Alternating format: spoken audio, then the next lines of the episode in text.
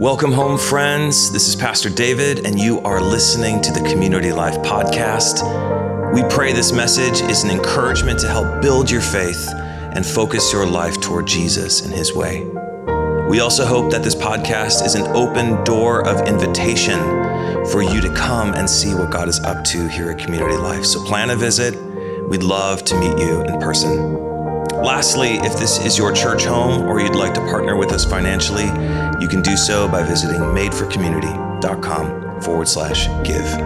Thanks for listening. So good to see you. I know I'm talking real fast. I'm looking at the clock. I'm like, what's going on? It's so good to see you guys. All right, so today, um, if you don't know me, my name is David. I am uh, your lead pastor here. So excited to be sharing as we wrap up this mini series that we've been in through the month of March on hospitality.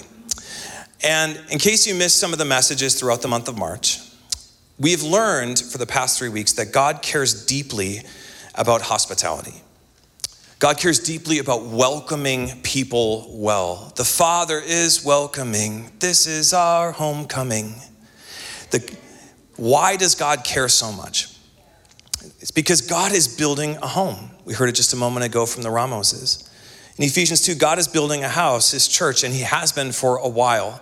And this house, I've been thinking about this. This house that God is building is not some spec home that you see cruising down the 210 in two pieces that they put together when it reaches the job site. This, this spec home is this God's home is not an energy efficient rental with thin walls, okay? It's not some transitional temporary refuge from the storms of life. No, God's house is creative. God's house is diverse and inspiring, and it's a masterpiece of human engineering because He's building it with you.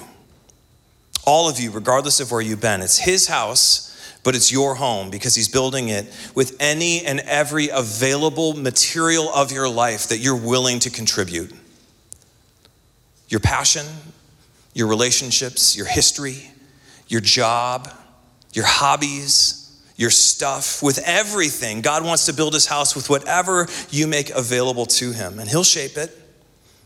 He'll, he'll refine it, he'll piece it in brick by brick with Jesus Christ as the cornerstone. So, one more time, what we've been learning is that it's his house, it's his work. He just wants us to call it home. He wants us to welcome well so the world might catch a glimpse, a better glimpse of what He is really like. That we would be an open door, a door that's always open, and a table that's always set for anyone sinners and saints, lost and found, the wonder filled and the wandering. For everyone to come and taste and see that the Lord is good.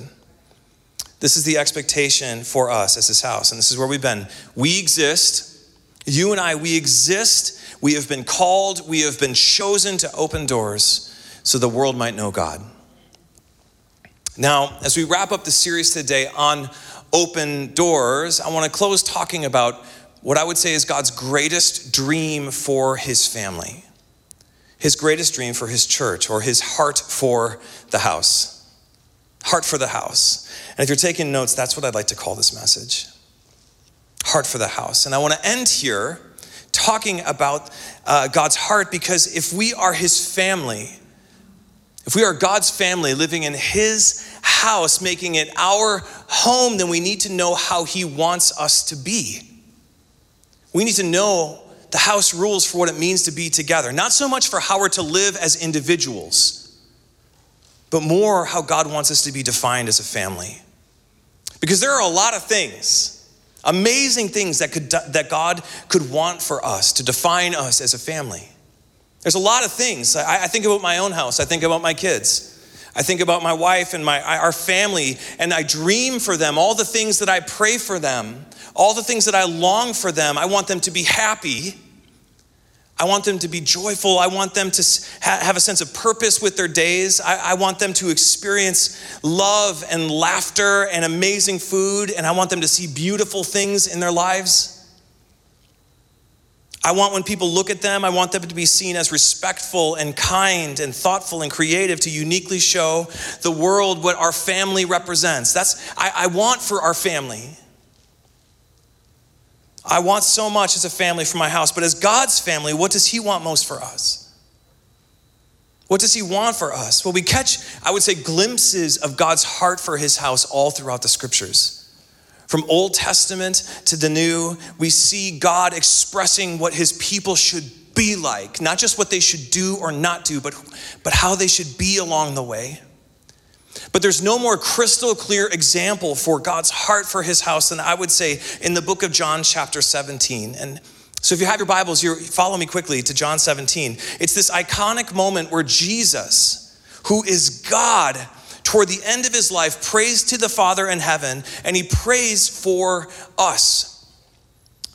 He prays for the church. Out of all the things that he could have asked God for for us, these are the things in John chapter 17 this definitive heart for his church and for his house and for his family. So we're going to be starting John 17, starting in verse 9. And this is a pretty extensive prayer. We've read a lot of scripture already today. We love the word of God. Amen. Um, but for the sake of time, I just want to read you a bit of an abridged version.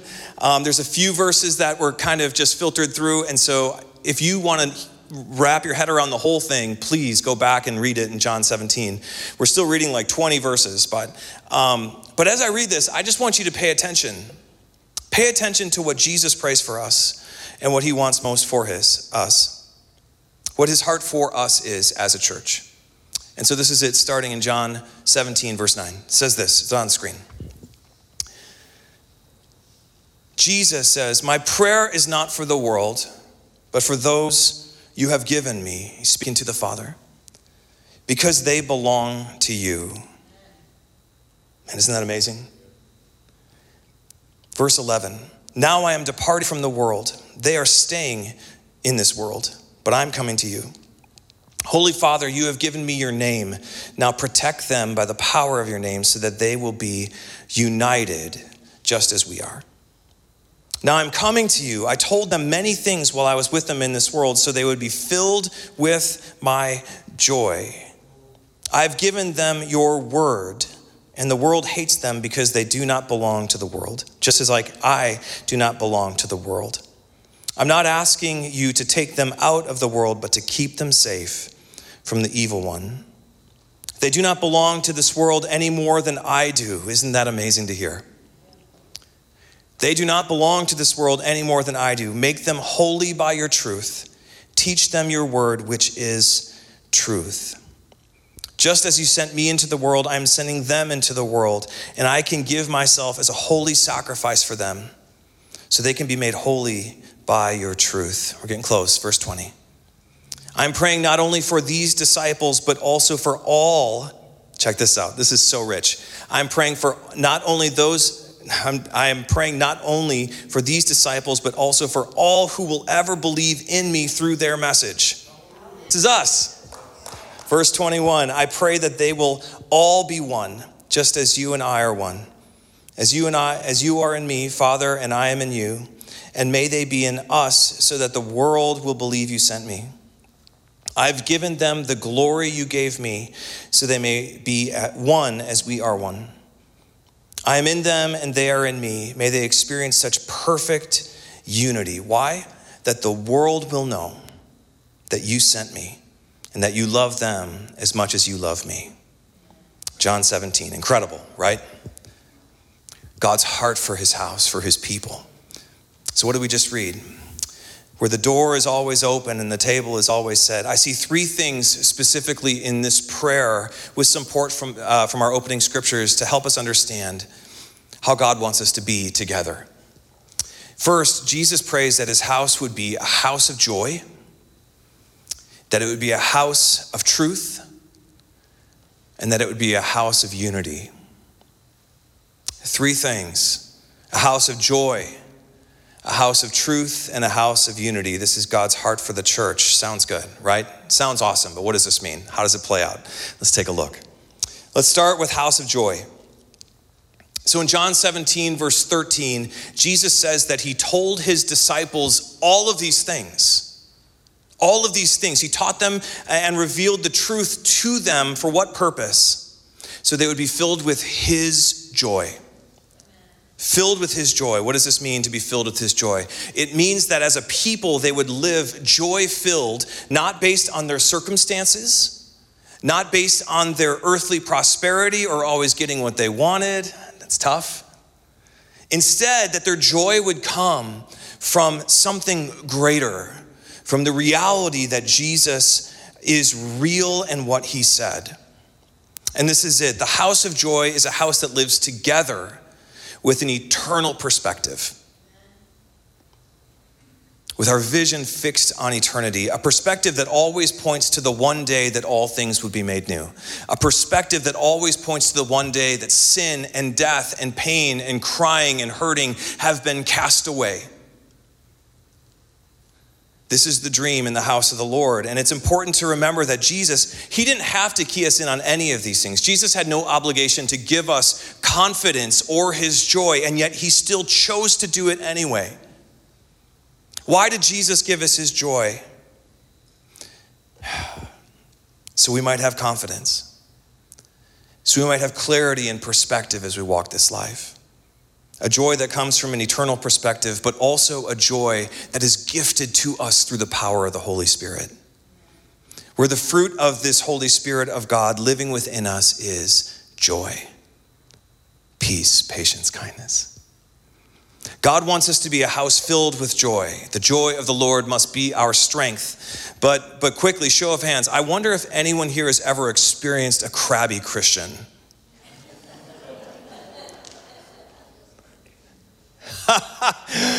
I wonder if anyone here has ever been a crabby Christian. Anybody? Of course not. Of course not. When we don't get our way, when our favorites aren't played, when things aren't like they used to be, when our concerns turn into cynicism. Yeah, we've all been there. We've all been the crabby Christian. Now, just imagine how effective that spirit is in showing hospitality. You know? Just imagine how effective the crabby spirit is in showing the world what God is like. It's terrible, right? This is why Jesus gave us his spirit and prayed that we would be filled with his joy. This is why he spoke to us and gave us his word. Because why would the world want what we found if we don't even seem to like what we have? For us to be the church we need to be, one where the world can come to know the goodness of God, to taste and see that he is good. For us to be this church, we must choose to daily be filled with his joy so we might keep our eyes fixed on eternity. This is perspective. We need to ask the Holy Spirit to lead us and to guide us and fill us again so we might reveal the joy that we have in the Lord. We must be a house of joy. Now, I know that sounds great. I know that no one wants to be a crabby Christian and no one wants to be a crabby church, right? So, how can we get there? How can we be a church with eyes fixed on eternity, that we would live in light of the promises that God has given us, and that the Spirit of God that lives within us would be the joy that flows from us? How can we get there? Well, this is number two. I know you're ready for it. If we want to be a house of joy, we must first be a house of truth a house that's informed and defined by what God says is real. And this is tough. Jesus says it like this, speaking about his church in John 17. He says that they do not belong to this world any more than I do. Make them holy by your truth. Teach them your word, which is truth. Just as you sent me into the world, I am sending them into the world. And I give myself as a holy sacrifice for them so they can be made holy by your truth. And this is so key for God's people to remember. This is so key for his house with open doors to remember that you, friends, are not who you once were. That if you are with Jesus, then, then you are no longer broken sinners. And I know for some of you that's a crutch. It almost feels it almost feels good to think that I'm still who I once was because at least I knew where I was. But I need you to understand that if you are with Jesus, then you are not a broken sinner anymore. You are not an outcast or a stranger or a foreigner. You are no longer the sum total of your life experience that the world looks at and assigns value to. No. Ephesians 2, you belong to God. If you are with Jesus, then you belong to God. You are citizens of heaven. You are members of his family. You are his house. You are his house, John 17. So do, you do not belong to this world any more than Jesus did. You are set apart with all of God's holy people. And it's Jesus' prayer that we would stay that way. We would recognize who we are now because of him, and that we would be a house filled with his truth, not with the lies of the world. We'd be a house filled with his truth, a house surrendered to his word, to what he said, which is true, that leads to joy. So, how does this play out? How can we be a house of truth? Two things. We need to be informed by what God says is true and we need to be defined by what God says is true. Informed and defined. How can we be informed by what God says is true? Read your Bibles, right? I know that there are some that have a hard time reading or staying focused. There's this app on everyone's phone that you can get called the Bible, and it's actually uh, has uh, you can press play on it and it will read it to you. There is no excuse not to be informed by what God says is true. There are plenty of opportunities. For thousands of years, people had no access to what we have before us today. We need to be informed by what God says is true. We need to spend time learning from God in the scriptures and allow that truth to, to inform and to bring correction to what we believe. To bring correction to what we believe is real and true and good and beneficial about us, but also about those around us. We need to allow the truth of Ephesians 2 to sink in that God saved you by his grace when you believed, and you can't take any credit for it. We need to allow the reality of, of the scriptures that, that salvation is not a reward for the good things we have done. For we are God's masterpiece of mercy. We need to allow that to sink in to inform our understanding of who we are and who those around us are. And that He has created us anew in Christ so we can do good things that He has planned for us. We need to allow this to inform our heart and mind of who we are and who God is. For everyone living in doubt and fear in the room right now, we need to allow the good news to inform our faith. For everyone living with regret, we need to allow this good news to inform our belief for what's possible Y'all, there are a lot of folks that believe God hates them because of some things they did in the past. And I don't know where you're at in this room, but I imagine there's a few of us in this room right now still dealing with regret. Still feeling like God is looking at us like an enemy, but I need you to know that this is not true. This is a lie from the devil. How can we know? Because the Bible tells us so. This is why we have Ephesians 2. This is why we have the Word of God to inform our understanding of reality, which leads to great joy. Which leads to great joy. This is the first thing. We need to be informed. We need to be informed to open our eyes to what's true. Second, we need to be defined by what our uh, we need to be defined by what our eyes are opened to. Can't stay here, it has to make it here. We need to decide to surrender to this truth, even if at times this truth feels a bit unbelievable, or if this truth feels a bit too generous, too compassionate, too loving, or too unjust, too unfair, or too inconvenient.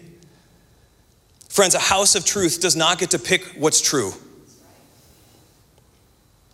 It does not get to pick and choose what's true based on our opinions or our preferences or based on what the world might say is equitable. Hear me when I say Jesus defines reality. Jesus defines what's true, and everyone said, Amen. Jesus defines what's fair and loving and merciful, but also what's holy. And, and he revealed what God expects. We, he revealed God's heart for his house. You don't get to decide what's true, you get to decide if you'll seek it. I'm gonna say this one more time. You do not get to decide what's true. You get to decide if you'll seek it, believe it, surrender to it, and be defined by it. That's up to you. We need to be informed and defined by what's true. Something kind of wild happened um, a number of years ago. We were, when we were pastoring at this, this small, well, whatever, small kind of downtown urban church plant in, in Wisconsin. Um, the church there was pretty young in faith and in age. Um, there were a lot of new believers and pre believers and re believers coming back to the church. It was, it was a really crazy time. But I tell you what, there would be weeks where I'd be up just like this, standing at a table, and I would look out and I would be like, why are they even here? Now, I, and I love these people, but I looked out and I was thinking, why are you here with this incredibly diverse group of non traditional church people?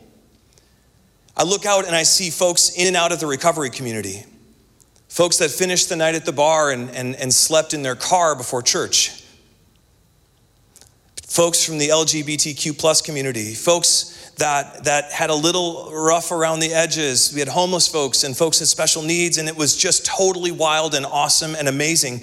And listen, I love that they were there, but I just didn't understand why they were there. And so, and so one day I asked, you know, these people, why would they show up to something that they knew wouldn't affirm some of the things that they cared about?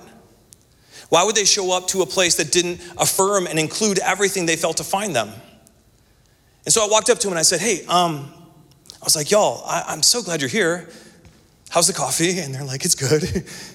How's the music? It's good. I said, so, I said, I don't want, I don't want to come this the wrong way, but like, but what, what are you doing here?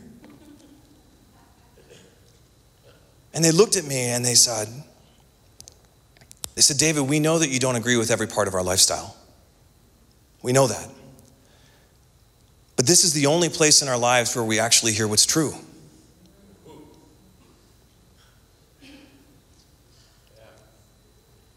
They said, We, we know that you don't agree because of your submission to Jesus and his truth. We know that. But we come because it's the only time in our week that we hear what's real. Friends, I need you to understand that this world wants to know what's true. They might not always like it, just like we don't always like it. But the world is craving a truth that won't let them down. The world is craving a truth that won't run and hide. The world is craving a truth that, with, that can withstand its disappointments, its feelings, its opinions, and its failures. And this is why Jesus prays that we would be a house informed and defined by truth, filled with joy, defined by truth. The world needs us. The world needs us to open doors of truth here it can feel it can feel sometimes like man if we just if we were just a bit more sensitive you know if we were just you know if we just talked a bit more topical maybe maybe that would just no what the world needs most is the truth of god. With a big open doors. With big open doors to say it in a way. If you remember week two we talked about the table always said we need to be smart about what we speak but we still need to stand on the authority of Scripture. We need to be smart about how we present it, right? But we still need to present it. And the world needs it most. So this brings us up to number three. And the last piece of, I would say, God's heart for his family. Building on joy informed by truth, Jesus says that we would be a house of unity. Not a house of uniformity, but a house of unity. John, uh, Jesus prays in John 17 a couple different times. He says, Protect them by the power of your name, verse 11, so they will be united just as we are. Verse 21, I pray that they will all be one just as you and I are one. As you are in me, Father, and I am in you, and may they be in us, so the world will believe you sent me. Verse 22, I have given them the glory you gave me, so they may be one as we are one. May they experience such perfect unity. This, I would say, this is the bedrock of God's house. This is God's greatest dream for us that we would be one. This is the dream for how it started in the first century. Now, quick question how, how, is, how is that going? Jesus prayed this prayer, when he did, there was roughly one church, okay? One church in the first century. Any guesses of how many different denominations there are today? A simple Google search will, will present that there are currently over 21,000 different denominations or di- divisions of this church that Jesus prayed would be one. 21,000 different denominations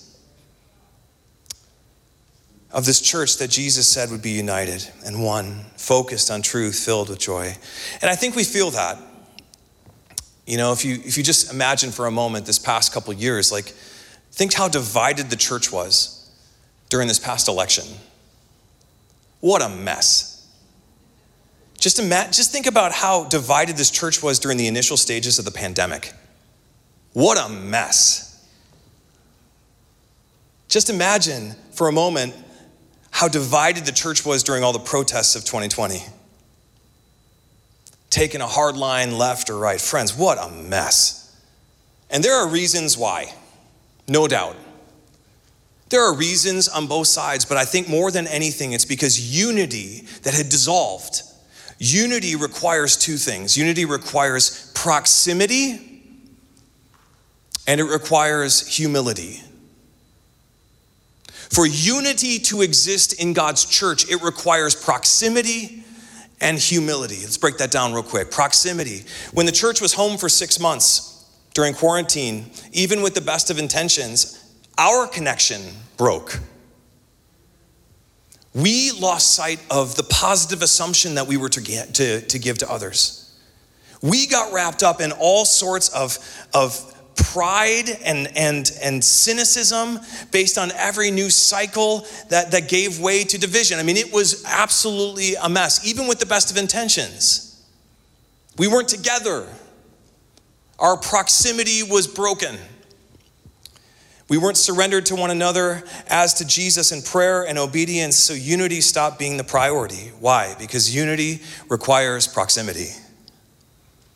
Requires us being together. Can you say that with me, real quick? Unity requires proximity. One more time. Unity requires proximity. It requires proximity. Now, park there for just a second. Store all of that in your mind because this is where our, our, our little card comes in again. The lack of consistent proximity we experienced over the past two years took its toll here. I'm just gonna be real honest. It took its toll here. We had longtime members of this church leave over the past two years, and it breaks my heart. Some people that spent literally decades here faithfully fell into division instead of choosing to stay united. And even when we reopened, it was almost a year now, last Easter, there was this subconscious pressure to keep our distance. And this is not God's heart for his house. God longs for his people to be together, to be one, which is again why we're rolling this, this thing out, because we need to be together again. We need to waste time together. We need to eat together.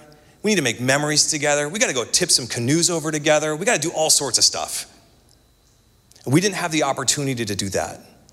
And so, this effort that we have is really intended so after church, we can just go and linger, that we can just go and be together like God's heart is for us, the heart for the house. And so, we're going to be breaking this down over the next couple weeks, just as what this looks like and how we can participate in it. But, but starting now, I just ask that you would pray. How, how can God use you, the materials of your life, to help build this house into a home? Maybe you got a table saw and you want to saw some stuff or you want to pull up some carpet. There's a lot of options. But it's up to all of us to make this house a home. This isn't the 5% of the church that needs to do it. It's all of us. We got we to take a vested interest if this is house, if this house is our home. And so pray about it. Put it on your fridge because we need to prioritize proximity again. Unity requires proximity. But unity also requires, a second piece here, humility. And this is the last thing we're going to be covering today. If you're taking notes, you can finally start to slow down. Unity requires humility. The Apostle Paul says this in Ephesians 4. This is our opening scripture. Therefore I, a pris- uh, therefore, I, a prisoner for serving the Lord, beg you to lead a life worthy of your calling. For you have been called family by God. Always be humble and gentle. Be patient with each other, making allowances for each other's faults because of your love. Make every effort to keep yourselves united in the Spirit, binding yourselves together with peace. For there is one body, one Spirit, just as you have been called to one glorious hope for the future. A house united, a house defined by unity, is a house of humility with proximity. Humble and gentle, patient and understanding. Once again, sounds like the fruit of the Spirit, right, Norm? As we are filled with the Spirit, unity flows. The truth comes and we are filled with joy. And honestly, friends, humility plus proximity equals unity in submission to truth filled with joy. And I, I just can't imagine a more compelling open door for the world to look in to come and see what God is like. A church that's humble and committed, united, living in submission to the reality of God, filled with joy because they know the truth. Uh, listen, no building, no program, no mailer, no social media post, no marketing push will ever open doors like a people that love God and love one another. Because it's in this practice of hospitality, verse 17 of, uh, or John 17, the last verse, it says that the world will know. As we love God and as we love one another, it opens this wide open door so that the world will know that the Father sent Jesus and that God loves them as much as He loves Jesus. It's in this practice of humility, of unity, of proximity, of truth and joy. It's in this practice of hospitality that the world will know what God is like. So, as we close, as we close, let us contend for one another. Let us pray for one another that we would be a house of unity, that we would choose to be together with humility and gentleness making every effort to keep ourselves united in the Spirit, bound together in peace. Amen? I got two more for you.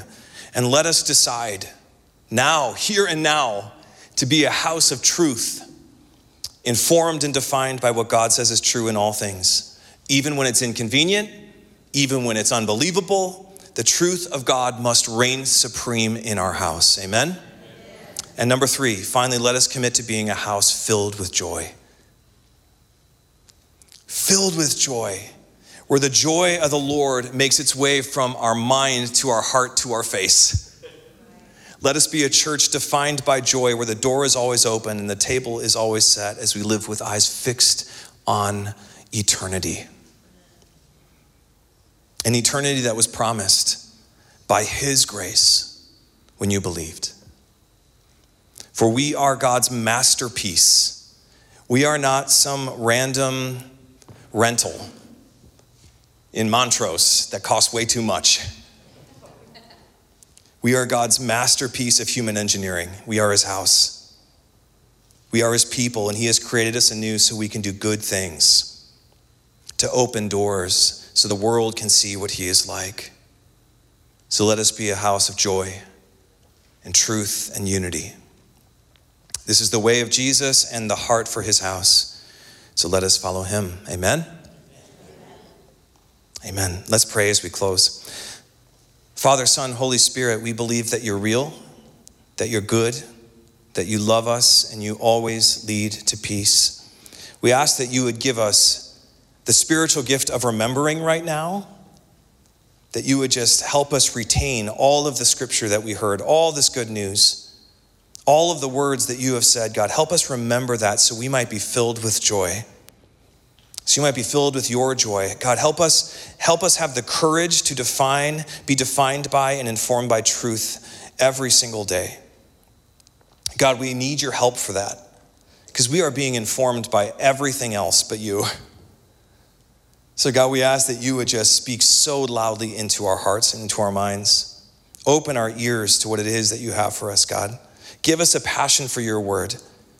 Fill us with your spirit again. God, give us a heart to read your scriptures and to learn what's true, and then also to be defined by those things. God, regardless of how unbelievable or inconvenient some of those things are, God, we submit to them because we know that they're true. And we know they're true because you said it. And God, we ask that you would help us be humble. God, we know that humility is the culture of heaven, whether we humble ourselves or you humble us first.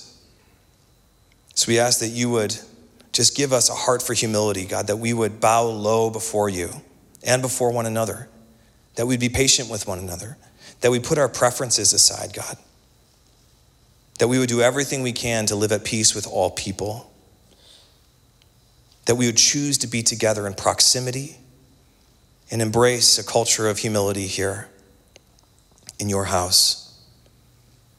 Jesus, we know that you are just preparing the way right now and that all the world needs to come and hear this good news. And so, God, help us live with open doors. Help us set the table for those who haven't heard yet. God, we know that this is your heart for the house, that we would be a place for all, that all can come to see what you're like, for all to come and grow in faith and obedience. So we ask even now that you would just impress that in us, God. Give us supernatural gift of remembering and practicing today hospitality like you. So, Jesus, we love you and we thank you. And it's in your name that we have gathered, that we have given. It's in your name that we sang and we pray. It's in your name that we remembered at the table. It's in your name, the name of Jesus. And we all said, Amen. Amen. I love you guys. You're my favorite people, especially in La Crescenta, okay? Um, next week, again, we're going to be wrapping up our uh, business meeting. I hope to see you there. Um, I'd also ask that you would just continue to look at this and to pray. How can how has how can God use me to help create a house with open doors? Okay. Um, after that, that's all. It's going to be a beautiful day. Go grab some lunch with someone. I love you. Have a great day, and we'll see you soon. Okay. Amen.